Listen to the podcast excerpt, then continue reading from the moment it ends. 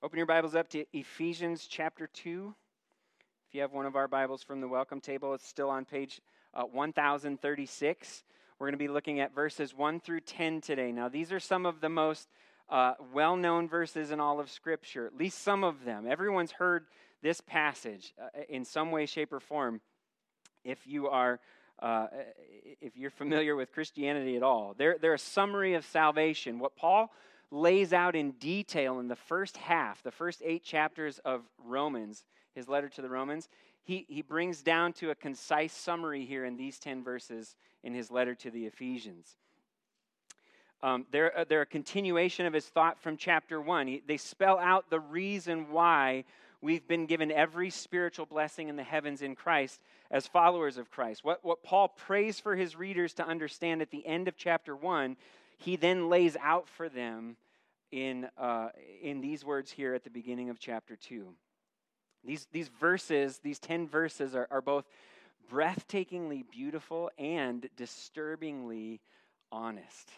They're, they're disturbingly honest, so much so that it can be tempting to try to spin them in a way that softens the blow of the realities that they assert, but it's only when we're honest with these words, when we're honest about those realities, that we truly see the beauty that they reveal. They pave the way for us to see God in all of his splendor and his glory. Today, we're going to take an honest look at these verses, and they're going to help us comprehend a God who is both measured in his wrath and unrelenting in his mercy. And my prayer is that when we're done, we'll, we'll, see the beauty of God's work in our salvation so clearly that it will free us to focus on the purpose of the good works that God has prepared for us to do. So I want to read this passage, I want to pray for God's help, and I want to jump in together. Ephesians 2 1 through 10. And you were dead in your trespasses and sins in which you previously lived, according to the ways of this world, according to the ruler of the power of the air, the spirit now working in the disobedient. We too all previously lived among them in our fleshly desires carrying out the inclinations of our flesh and thoughts. And we were by nature children under wrath, as the others were also. But God, who is rich in mercy, because of his great love that he had for us, made us alive with Christ, even though we were dead in trespasses. You are saved by grace. He also raised us up with him and seated us with him in the heavens in Christ Jesus, so that in the coming ages he might display the immeasurable riches of his grace through his kindness to us in Christ Jesus. For you are saved by grace through faith. And this is not from yourselves, it is God's gift, not from works, so that no one can boast. For we are his workmanship, created in Christ Jesus for good works, which God prepared ahead of time for us to do. Let's pray. Father, we thank you for your word. We thank you that we are reading the very words of God as we read them in Paul's letter. And we pray this morning that your spirit who inspired them would enliven our hearts and enlighten our eyes to understand them so that we might have greater hope in the, the reality of the finished work of Christ and greater motivation to work in the freedom that we now have in Him. We pray this in Jesus' name. Amen. You ever, you ever taken a job? You ever been hired? Ever worked somewhere where your job description isn't very clear? You, yeah, at all? Okay. So it, it, can cause all sorts of problems, right? You, you end up, you either end up doing things that you're not supposed to do and you get in trouble for them, or you end up doing, uh, not doing things that you are supposed to do, but you don't really know what those things are until somebody reprimands you for them, right? Apparently, I'm hitting a chord today. Uh, sometimes we can get confused about the relationship that the, the, the relationship between salvation and our works. We need to understand what Paul is saying here in these verses. Our works don't save us, but our salvation puts us to work. They, they, it gives us a job description, right? And so we need a good job description in order uh, to, to understand what those works are and, and how we operate in them as a result of the salvation that we've been given. And so our passage is going to help us with that today. And so here's sort of the, the main idea for us is that because the work of salvation is God's alone, our work must be then to display his saving grace and his saving work to others. We display his saving grace when we're honest about our old nature, when we boast in God's unchanging nature, and then when we live in the new nature that God has given us. But first, we have to deal with some honest things here. Look at verses 1 and 2. And you were dead in your trespasses and sins, in which you previously lived according to the ways of this world, according to the ruler of the power of the air, the spirit now working in the disobedient. Now, Paul is writing to Gentile believers, um, non Jewish Christians, right? And he's, re- and he's reminding them of what they used to be like. He says, And you were dead. But hold on, because he's writing to live people, right? They're reading this, they're listening to it being read. These people are still breathing, so he must mean something different than physical death here. Now, the idea in the Greek is that they were once unresponsive to the things of God. That's what dead means here. I spent 12 years on the fire department in Goodfield, and in those 12 years, uh, we, we would get calls uh, uh, for uh, emergency response, medical responses, where they would describe the patient as unresponsive. Okay? That meant that he could follow that he couldn't follow general commands that were given to him or react to any kind of prompting. He could still be breathing, he could still be uh, conscious, even awake, eyes open, but he couldn't give a verbal answer or perform a physical action when asked to do so. He was unable, incapable in that moment, unresponsive. This is what Paul is getting at here. The Gentile believers were once unable to follow God's commands because they were living in sin. They were unresponsive to God and incapable of obedience to Him. They were dead in their sins and transgressions. That's what he means. Now, I want you to pay attention to the word walked in verse 2 because we're going to see that, that that same idea show up again in uh, when we get to verse 10. It, it refers to the overall conduct of one's life, this continual pattern of behavior and, and direction in which one moves. So, what does Paul say they, they previously walked in? Trespasses and sins, right? He's saying that their way of life used to be rebellion against God. Their works once pointed to sin's work in them, and what did it reveal? Revealed death, spiritual death. But where did their pattern of behavior come from? Paul says that the Gentiles previously walked according to the ways of this world and according to the ruler of the power of the air. Now, when he talks about the ways of this world, he's referring to this, this pattern of living that's characterized by a set of, of beliefs and values and morals uh, that are in rebellion to God. We can see that in our own culture, can we not? It's depicted as a course of wickedness that the world has plotted, like the blue line on your map app that, that shows you how to get from point A to point B.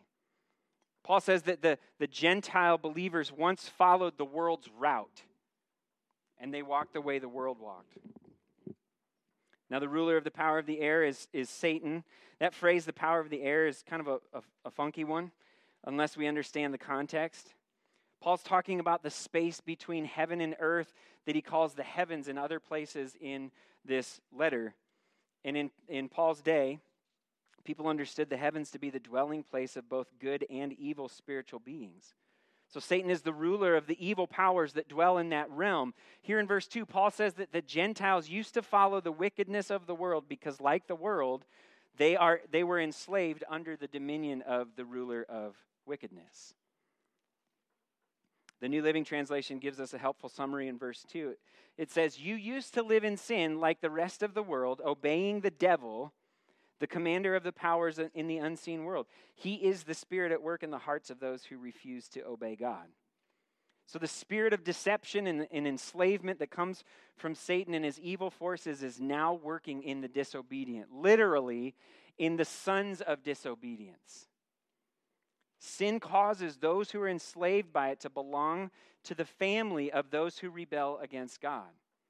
And the Spirit now working in them is a far cry from the Spirit of wisdom and, and revelation that's now working in the children of God that Paul talks about in Ephesians 1:17. The spirit working in the disobedient is a spirit of deception. It's a spirit of pride, foolishness, lust, greed, everything else that's evil. It's a spirit of death, not a spirit of life. And so the Gentile believers were once dead in their trespasses and sins as they walked in the ways of the world and obeyed the ruler of the power of the air. But in verse 3, Paul says that it's not just the Gentile believers that were once this way. He says the Jewish believers were this way too. Look at verse 3. We too all previously lived among them in our fleshly desires, carrying out the inclinations of our flesh and thoughts, and we were by nature children under wrath, as the others were also. Desires and, inclina- and, inclinations are not always bad things by themselves. We need to understand that. But they are when you associate them with the flesh, the way Paul does here. Now, the word flesh has several different meanings and uses in the New Testament. But when Paul uses it here, he's talking about the physical body that's so dominated by sin that it becomes the very embodiment of it. Wherever the flesh is, every kind of sin is there too. It's present there with it. No good thing can live in this kind of flesh. And so, if the flesh is dominated by, this, by sin, then fleshly desires and inclinations are also dominated by sin. But Paul isn't saying that they lived in sin against their will. He's saying that they lived in sin because they wanted to. They were, they, were, they were carrying out the inclinations of their flesh and thoughts. The picture that's given here is one of walking back and forth from one evil thing to the next, one craving to the next uh, of wickedness and indulging in each one. Kind of like walking down the middle of the carnival and throwing money at all the games you'll never win. Right?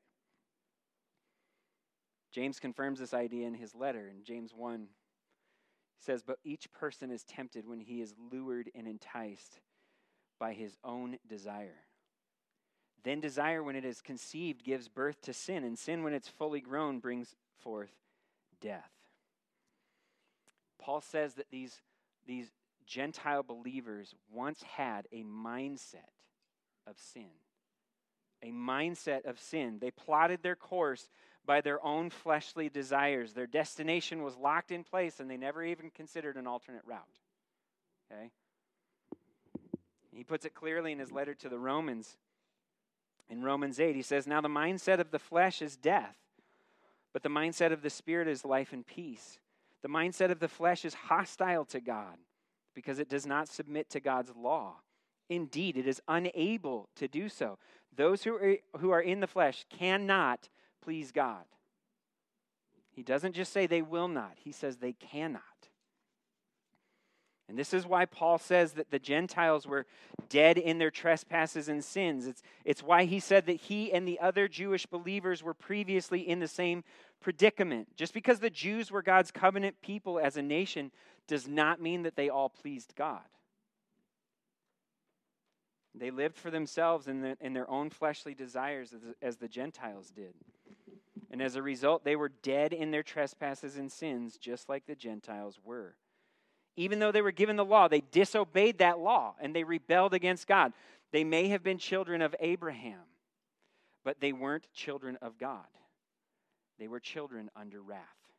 This is what Paul says here. Jews were distinct as God's chosen nation. Gentiles were considered everyone else who wasn't a Jew. And so when Jew and Gentile are mentioned together in Scripture, it depicts the whole of humanity, everyone. That means that what Paul says here applies to every human being. That means that we can't just look in on this as observers, we're participants in this. We all start our, our physical life spiritually dead in our trespasses and sins. And Paul captures that with a phrase in verse 3. He says, We are by nature children of wrath. Our human condition is a product of our inner being. Sin didn't just happen to us, we were born with it in us. This is what Paul says. Sin was natural to us because we were sinners by nature. A fish swims because it's a swimmer by nature, right?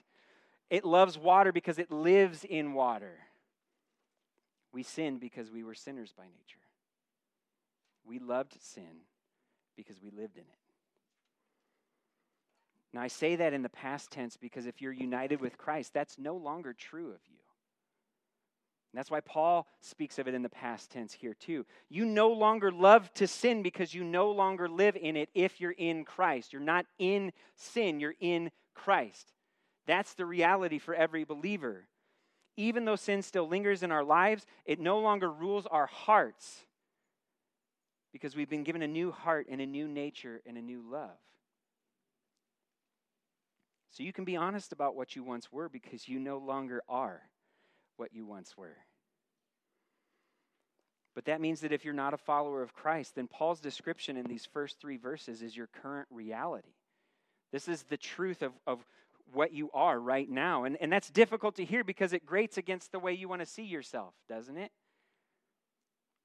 Because we're born sinners by nature, our own sin deceives us into thinking that we're better than we really are. We want to be the exception to the rule, right? We want to point out the fact that there are fish that can live out of water for an extended period of time.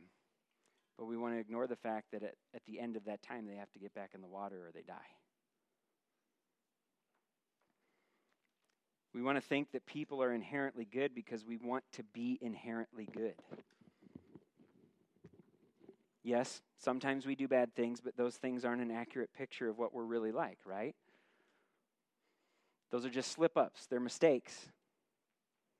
Isn't it interesting that when people uh, sin, they tend to excuse it by saying, hey, I'm, I'm only human, right?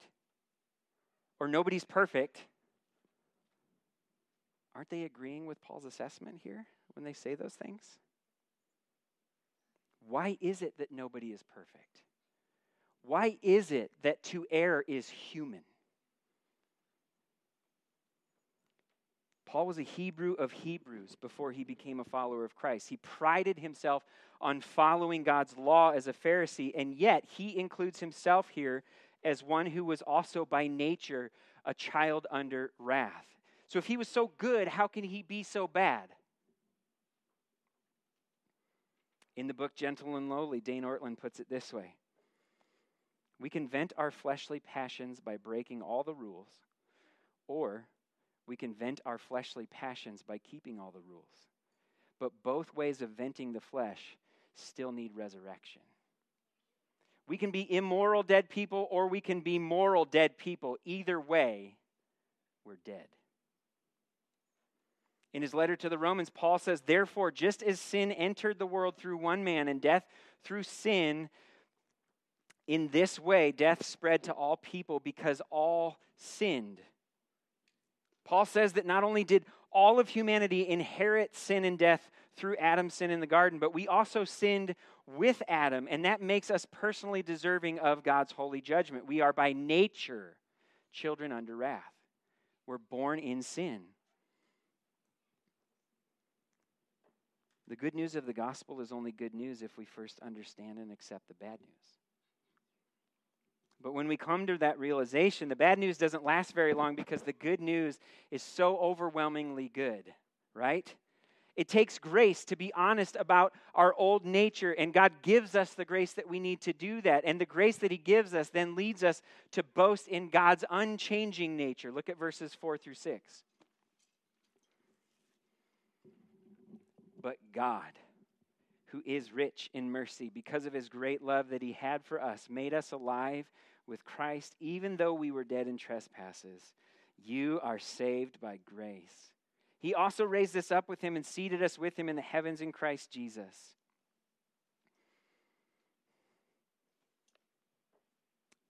Verse 7 says, so that, but we're not there yet.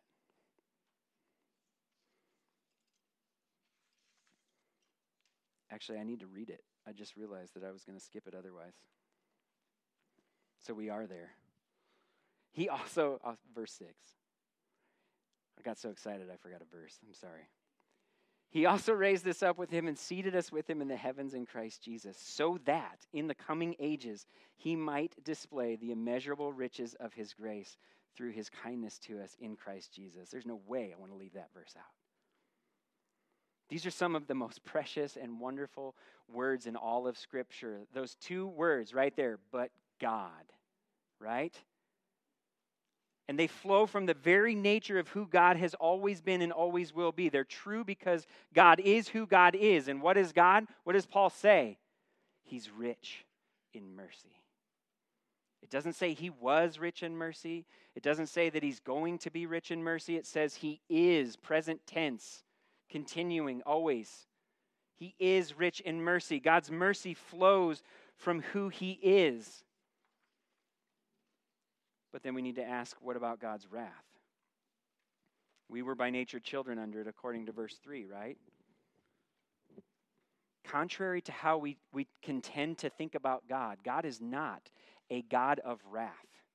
And by that I mean he's not vengeful and vindictive and cruel. He's holy, he's righteous, he's just, he's merciful, he's loving. And because he is those things, he must exercise wrath against sinners who rebel against his holiness, righteousness, justice, mercy, and love. He's altogether and only ever good. We have to understand that. And his wrath is his good response against evil. It's a measured wrath. It's not more than is needed, and it's not less than is needed. Consider how the world responds to sin. When someone is wrong, that person will sue for gluttonous amounts of money in order to get the compensation that he feels he deserves, right? People stand at the ready to grind someone's reputation into the ground and, and quote unquote cancel that person because that person said or did something wrong, even if those people aren't even directly affected by what that person said or did. Others will defend or spin the wrongful words and actions of another out of allegiance or self preservation that rather than condemn those words and actions because they're wrong. The world's ability to accurately measure and dole out justice against evil is crippled by its own evil nature. It's crippled by the evil nature of the ones who live in the world. But there is no evil to cripple God's ability to dispense his wrath. God is light. In him there is no darkness at all. He is only ever good. And he only ever exercises his wrath against evil. If there were no evil in the world and no rebellion against God, he would have no reason to exercise his wrath. This means that when he does exercise it, he always does so justly. And when he doesn't exercise it, this is the glorious truth for us. It doesn't mean that God is unjust. What does it mean? It means he's merciful. And how is it that God can show us mercy? Because he poured out his wrath against our sin on his own son, who didn't deserve it, but who willingly bore the entire measure of it on the cross in our place. The Father didn't excuse our sin. No, no, he punished our sin, but he punished his son for it, and he forgave us of it. Why? Because of his great love that he has for us. According to Ephesians 1 4 and 5. It's a love that he had for us before the foundation of the world, in which he predestined us to be adopted as sons through Jesus Christ for himself, according to the good pleasure of his will. God carried out the desires and the inclinations of his heart, of his nature, when he redeemed us through his son. These are good desires and good inclinations. It's the good pleasure of his will. If God's wrath is a measured cup emptied from his hand, then his mercy is a raging waterfall flowing eternally from his heart. And his rich mercy, in this rich mercy, he made us alive with Christ, even though we were dead in our trespasses. After the Father emptied his wrath against us onto his Son at the cross, he raised his Son from the grave to show that he has no more wrath toward us whom he's raised with him.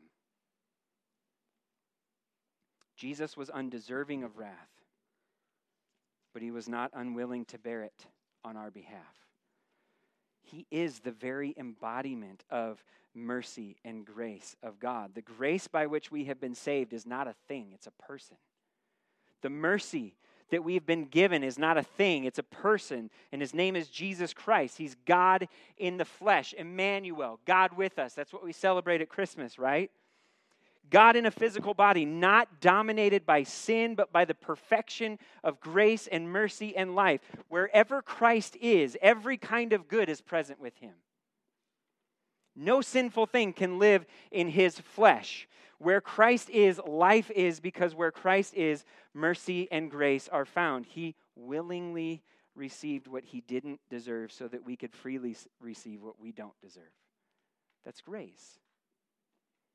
This is why we're saved by grace, because God saved us by giving us himself. And in saving us by grace, God made us alive with Christ, and He raised us up with Christ, and He seated us with Christ in the heavens. With, with, with. Our present reality is no longer dead in sins and trespasses. And yet, it's so easy for us to walk around in that posture, isn't it? Our present reality is resurrected to eternal life with Christ. God has united us permanently to Christ and as His body. So that where Christ is, there we are now with him. We, we now share in Christ's victory over sin and death and Satan and the world. We no longer are obligated to those things because they have no more hold over us.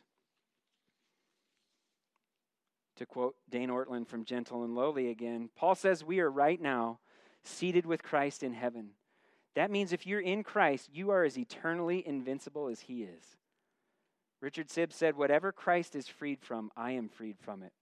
It can no more hurt me than it can hurt him now in heaven. And back, uh, Dane Ortlund, back to him. For God to de resurrect you, to bring, de- uh, to bring his rich mercy to an end, Christ Jesus would himself have to be sucked down out of heaven and put back in the tomb of Joseph of Arimathea. You are that safe. We need to chew on that. I love that. That's a reality that I need to remember when the weight of temptation feels so unbearable or when my remaining sin leads me to self condemnation. If God has saved me and united me to Christ, guess what? I'm secure in Him. Nothing is sucking Jesus back down out of heaven and sticking him back in the grave. You see, God exercised the immeasurable greatness of his power to raise Christ up and to raise us up with Christ so that he can show us the immeasurable riches of his mercy and his grace toward us in Christ for all eternity. The mighty working of his strength is an exercise is an exercise of his kindness to us in Christ Jesus. Salvation is all about God. We are the we, we, we may be the objects of the salvation, but, but God is the subject of salvation. It may be directed toward us, but it's produced by Him. It's His work, not ours. Paul makes this clear in verses 8 and 9. For you are saved by grace through faith, and this is not from yourselves, it is God's gift, not from works so that no one can boast. In the Greek, there, God's gift refers to the whole phrase, saved by grace through faith, which means that all of salvation, including faith itself, is God's gift to us. But that doesn't always compute, right? Doesn't always sit well with us because we have this tendency to want to believe that, that faith is something that we produce in ourselves as a response to God. So when we talk about salvation, we give the picture that we're drowning in the ocean because of our sin, and God, in His grace, throws us this beautiful life preserver, and, it, and all we have to do is reach out and grab it. And when we reach out and grab it, when we choose to grab the life preserver, we call that faith. But that's not the picture that Paul gives here in this passage. We can't reconcile that with this.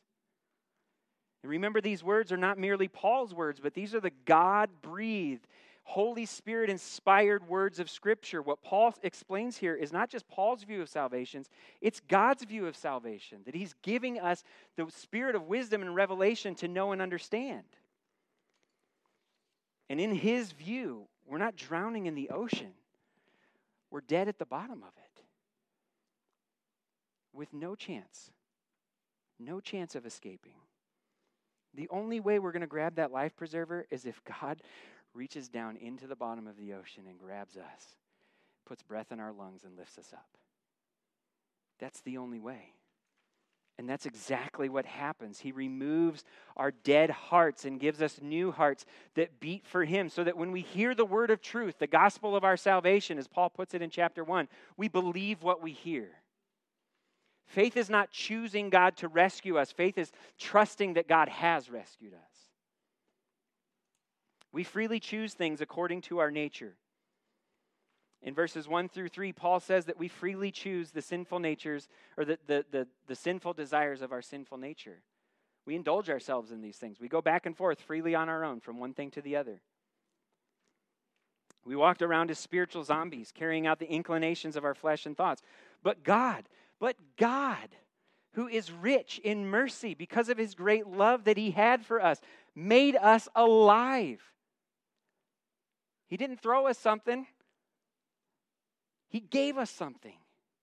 He put life into us. He, he made us alive in Christ, even though we were dead in trespasses. And when God made us alive, He didn't revive our sinful nature. No, He gave us a new nature in Jesus Christ, one that is united with His own. This is the act of regeneration. God making us alive again, recreating us in Christ. R.C. Sproul said, In regeneration, God plants a desire for Himself in the human heart that otherwise would not be there. So, what is faith then? Faith is the instrument God gave us to express the desire God gave us for Himself when He saved us by His grace. Faith is the instrument that God gave us to express the desire that God gave us for Himself when He saved us by His grace. This is not from yourselves, Paul says. It is God's gift, not from works, so that no one can boast. If we can conclude that we did something in salvation that God did not do, or that we say that He was hands off in any particular area or aspect of it, then we open the door for boasting in ourselves. And that's reflective of our old nature, not our new one. To say that salvation is all of God's work and none of our own, though, is not to say that we have no part in it at all or that our faith is not genuine. That's because salvation is not something that God just simply does to us, it's something that God does in us. He gives us a new heart that burns with love for Him and hatred for our old way of life, for our old self, the old passions and desires of our flesh. And as a result, we truly and freely choose to trust and obey Him. It takes grace to boast in God's unchanging nature and freely receive the gift of salvation for what it is through faith. And God gives us the grace that we need to do that. And in the grace that He gives us, then that leads us to live in the new nature that God has given to us. Look at verse 10. For we are His workmanship, created in Christ Jesus for good works, which God prepared ahead of time for us to do. Remember that word walked in verse 2? If you're following along in an ESV, then you'll see that word, that actual word again, walked, in verse 10. But the idea is here in, in, the, in the CSB that we're using in the phrase for us to do. Paul says that the Gentile believers once walked in the trespasses and sins in which they were dead. Their works once pointed to sin's work in them, and that revealed spiritual death, right? The same idea shows up again here in 10 in, the, in this phrase, for us to do, only now it has a new direction. As followers of Christ, our works now point to God's work in us, and it reveals eternal life. We're God's workmanship, we're His creation. And as believers, we've been recreated in Christ to walk in the good works that God has prepared ahead of time for us to do because He chose us in Christ before the foundation of the world to be holy and blameless. What He chooses us to be, He is now making us become. And, and our good works are reflective of the good work that God continues to do in us. You know how God has chosen to reveal His saving grace? Yes, in His Word, but also in those whom He saved by His grace. As a display, as, as, as believers, we are living, breathing, walking displays of God's immeasurable grace toward us in Christ. as a church. We are the body of Christ, designed to display the grace of Christ. The work that God has prepared for us is designed to reflect the work that God has done in us. Through our good works, we display the saving work of God to a world that needs to be saved. We need to understand this right here. Our work is not saving work, our work is displaying work of the saving work of God. We have nothing to earn because we've been freely given everything already in Christ. The good works that God has prepared for us to do aren't a list of chores that we need to finish in order to get to heaven or to keep what we've been given or to pay Him back for it. That list would be never ending. No, because God has saved us by His grace. Everything that He's given us to do for the rest of our lives is a reflection of that grace working in us and an avenue through which we can make His gospel of grace known to others who are still dead in their trespasses and sins. So, what are the good works that He's prepared for us to do? So many. And Paul devotes the entire second half of his letter to drawing that out for his readers. So, read ahead. But here's a glimpse. The good works that God has prepared ahead of time for us to do are good works that display the heart of God to others. They're works that are rich in mercy. They're works that are great in love. They're works that, uh, of grace and kindness toward others in Christ. They're works that unite us together in Christ as the family of God. They're works that deny the flesh and put sin to death. They're works that triumph over worldly temptations and stand firm against our spiritual enemy. They're works that boast in God's desire and ability to save. Church, this is our job description.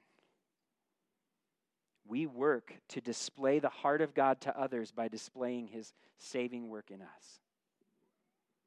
We display that work when we're honest about our old nature because that's not who we are anymore.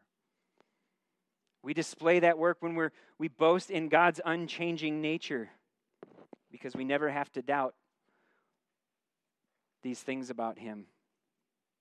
And when we live in the new nature that God has given us, we are saved by grace through faith. And this is not from ourselves, it is God's gift not by works, so that no one, none of us, can boast. For we are his workmanship, created in Christ Jesus for good works, which God has already prepared for us to do. Let's get to work. Amen. Let's pray. Father, we thank you that we, as those who have been united to Christ through the saving work of Jesus on the cross, that we can stand here together in unity with one another and freely proclaim the goodness of our saving God.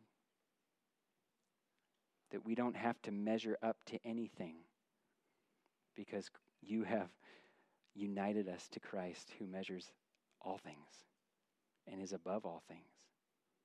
I pray, God, that you would help us, strengthen us in our present reality to know these truths in a deeper way, to rest in the finished work of Jesus while we also get busy doing the work that you have given us to do, to make your grace known. Lord, would you help us? Let it be an extension of our awe of your grace in the person and work of Jesus Christ. Let it be an act of worship as we go out. Give us eyes to see the deadness of this world so that we shake it off, but so that we also have compassion on those who are walking around dead in their sins and trespasses. Knowing that we would be walking around dead in our own sins and trespasses if God, in his great love for us and his rich mercy, hadn't made us alive in Christ. We pray, God, that over the course of the life of this church and our lives here together, that we would be a faithful display of your goodness and grace and your saving power, and that many would come to know you. We love you. We thank you for the work that you've given to us. Help us to see it clearly and do it freely. In Jesus' name, amen.